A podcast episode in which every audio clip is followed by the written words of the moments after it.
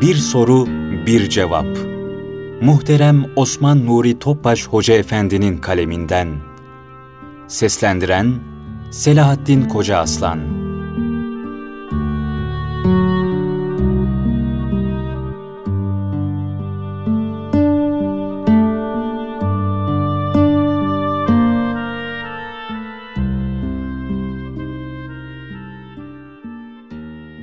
Soru Efendim, nefs tam olarak nedir?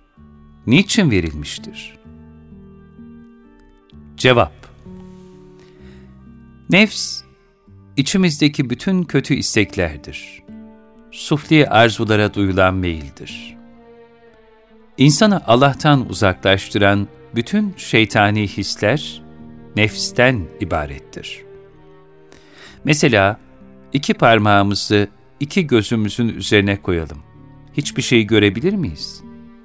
İşte nefis, bu şekilde kalbi yüce hakikatlere ama eden sufli arzular engelidir. Nefis olmasaydı, insan rütbesinde değil, melek olurduk. Oysa, kamil bir insanın rütbe ve değeri, meleklerden üstündür. Öyle ki, Allah, insanı yarattığında, bütün melekleri toplamış ve insana secde etmelerini emretmiştir. Kıskançlık ve kibir göstererek bu emri yerine getirmeyen şeytanı da huzurundan kovmuştur. Böyle yüce bir makamın, yani insanlık şerefinin elbette ki büyük bir bedeli olmalıdır. Nitekim insanoğlu, işte bu bedeli ödemek ve özündeki bu cevheri parıldatmak için bu dünyaya gönderilmiştir. Tabi kimi gayret içinde oluyor, kimi de olmuyor. İşte bunun en güzel şekilde tespiti için Cenab-ı Hak bu dünyayı bir imtihan alemi yapmıştır. Buyurmuştur ki, O ki, hanginizin daha güzel davranacağını sınamak için ölümü ve hayatı yaratmıştır. Mülk 2 yani dünya, yaratıldığı günden beri kulların kulluk değerinin tespit edildiği bir imtihan dershanesidir.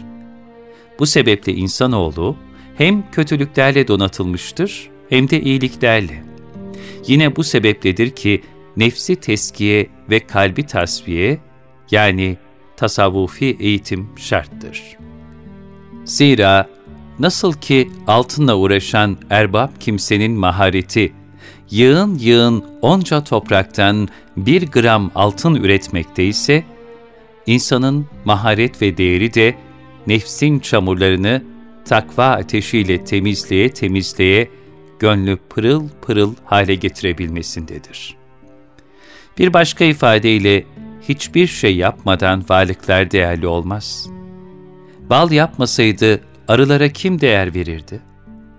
İnsan da kulluk yolunda bin bir imtihandan başarılı bir şekilde geçmeli ve Hakk'a aşk ile ibadet halinde olmalı ki bir değer ifade etsin.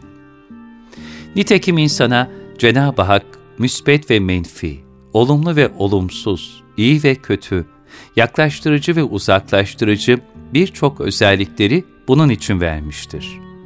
Ve buyurmuştur ki, nefsini fücurdan, kötü olan ve Allah'tan uzaklaştıran her şeyden teskiye eden, temizleyen mutlaka kurtuluşa erer. Nefisler ancak fücurun zıddı olan takva ve ihlasla temizlenir. Takva, her şeyden önce nefsani arzuları köreltmektir. Fıtrattaki Allah'ın vermiş olduğu istidat ve güzellikleri inkişaf ettirip, Allah'a güzel bir kul olabilmektir.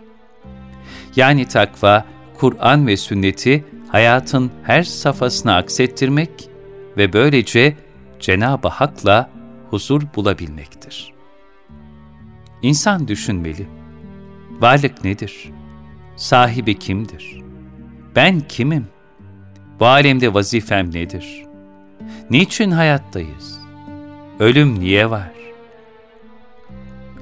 Bu gibi esassız sorulara tatminkar cevaplar aramak tabii bir ihtiyaçtır. İslam dini bu mühim soruların cevabını vermiş, Peygamber Efendimizin 23 senelik peygamberlik hayatı bu cevapların net ve muhteşem bir örneği olmuştur. Peygamber Efendimiz her meçhulü aydınlatan ilahi bir nur ve sonsuz saadete nail eyleyen bir hidayet rehberi olmuştur. Kur'an bir takım yasaklar bildirir. Bu yasakları aldırmayanlar cennete giremezler. Çünkü günah kirleriyle perişan olmuşlardır. Dolayısıyla ölmeden evvel temizlenmek icap eder. Diğer taraftan her günah ruha saçılan bir zehir gibidir. Ancak güzel ameller cehennemden kurtulmaya vesiledir. Maddi ve nefsani nimetlerin çoğunda hayvanlarla müşterekliğimiz vardır. Yemek, içmek ve korunma ihtiyacımız gibi. Bu hususta onlardan farkımız pek azdır. Bizi hayvanlardan ayıran, bizi insanlığımız ve vicdanımızla baş başa bırakan asıl nimetler, ruhani nimetlerdir. Bize bu ruhani nimetleri idrak ettirecek olan da ancak dinin sesidir. Değerli dinleyenler, insan bu dünyaya geldiğinde adeta boş bir kaset gibidir. Üzerine ne doldurursa ona göre bir hayat sürer. Kıyamet günü kitabını oku emriyle o kaset önüne açılacak ve insana hayat senaryosu seyrettirilecek. Bu itibarla dünya ve ahiret saadetini kazanma gayreti içinde olan her insan, gönlünü Kur'an'ın feyiz ve ruhaniyetiyle doldurmaya mecburdur. Çünkü gönül, Kur'an'la yorulduğu nispette ahseni takvime, yani en güzel yaratılış sırrına nail olur. Kur'an'ın sonsuz hikmetlerinden ancak canlı bir Kur'an olarak yaşarsa nasip almaya başlar. İnsan bu sayede fıtratındaki menfilikleri köreltir.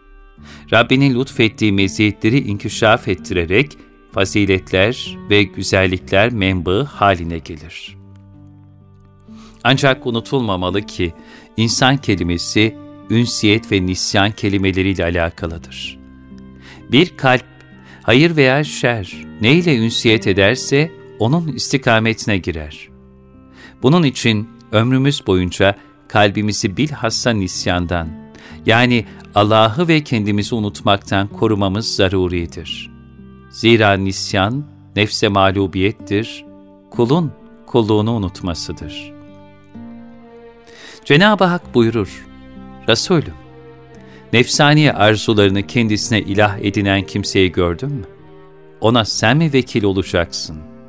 Furkan 43 Kalpteki menfi hasletler, insanın Kur'an'la doğru buluşmasına mani olur. Hatta Kur'an'ın rahmeti, şifası ve hidayetiyle buluşamayanlar tam aksine murdarlığa düçar olurlar. İnsanın bu menfi hale düşmesine sebep ten esareti altında yaşamasıdır. Çünkü insan bedeni itibariyle türabidir. Yani topraktan gelmiştir ve toprak terkibinden çıkanlarla gıdalanır. Böyle olunca gaflete düçar oldukça nefsaniyete temayül eder. Nihayet ruhun bedeni terk etmesiyle de toprağa döner. Ancak insan ruhu itibariyle de Allah'a mensuptur. Dolayısıyla kulluğunu unutan, yani nisyana düşen her kalbin tedavisi, ruhun mensup olduğu Rabbini çokça zikretmektir. Cenab-ı Hak ayet-i kerimede şöyle ikaz buyurur. Allah'ı unutan ve bu yüzden Allah'ın da onlara kendilerini unutturduğu kimseler gibi olmayın. Onlar yoldan çıkan kimselerdir. Haşr 19 Bu ilahi ikazın ehemmiyetini çok iyi idrak etmemiz lazımdır. Çünkü bir insanda nefsani arzular galip gelince kul Allah'tan uzaklaşmakta, ruhani duygular galip gelince de Allah'a yaklaşmaktadır.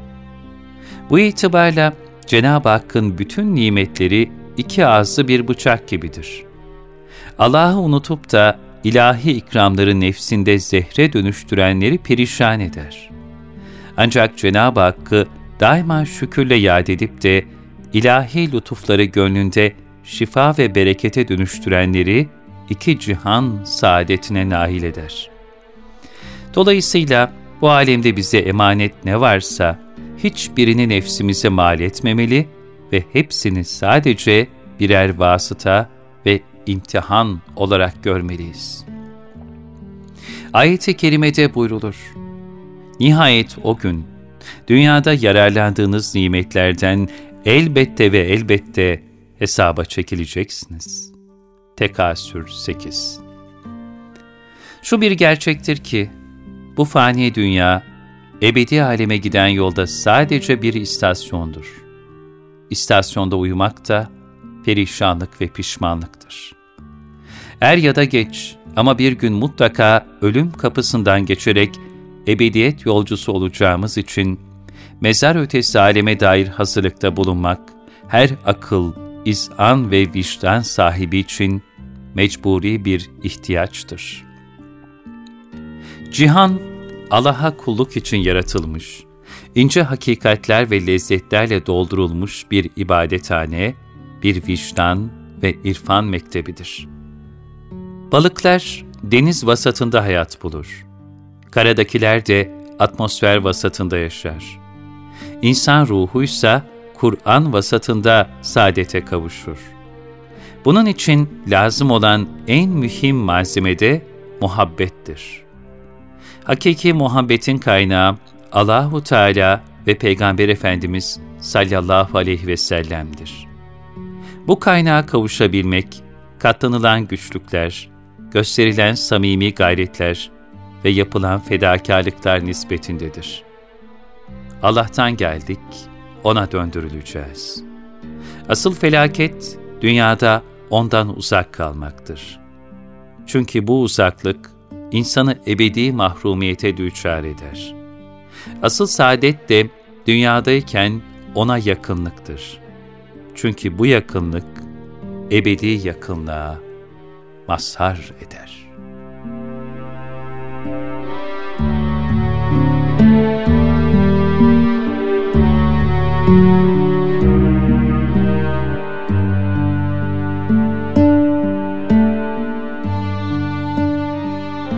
Bir soru, bir cevap. Muhterem Osman Nuri Topbaş Hoca Efendi'nin kaleminden. Seslendiren Selahattin Koca Aslan